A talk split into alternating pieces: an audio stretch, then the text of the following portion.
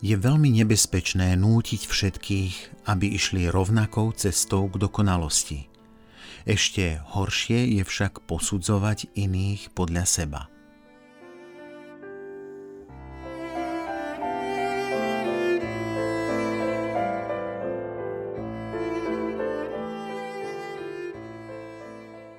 Koľko ľudí, toľko rôznych názorov, toľko rozdielných tvári a rôznych hlasov.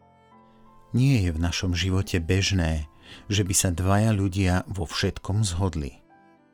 Ešte väčší rozdiel je v duchovných otázkach.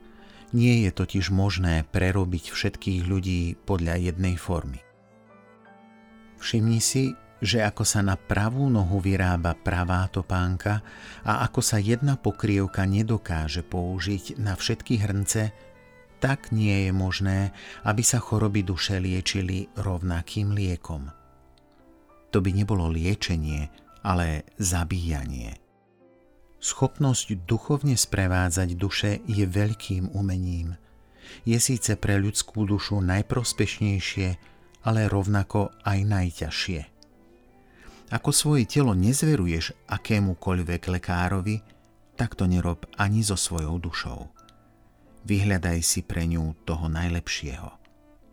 Keď Duch Svetý, učiteľ duší, zostúpil na apoštolov v podobe ohnivých jazykov, boli všetci naplnení Duchom Svetým a začali hovoriť rozličnými jazykmi, ako im duch vnúkol, aby hovorili. Podobne aj ten, kto sa túži volať apoštolom, musí sa stať všetkým pre všetkých.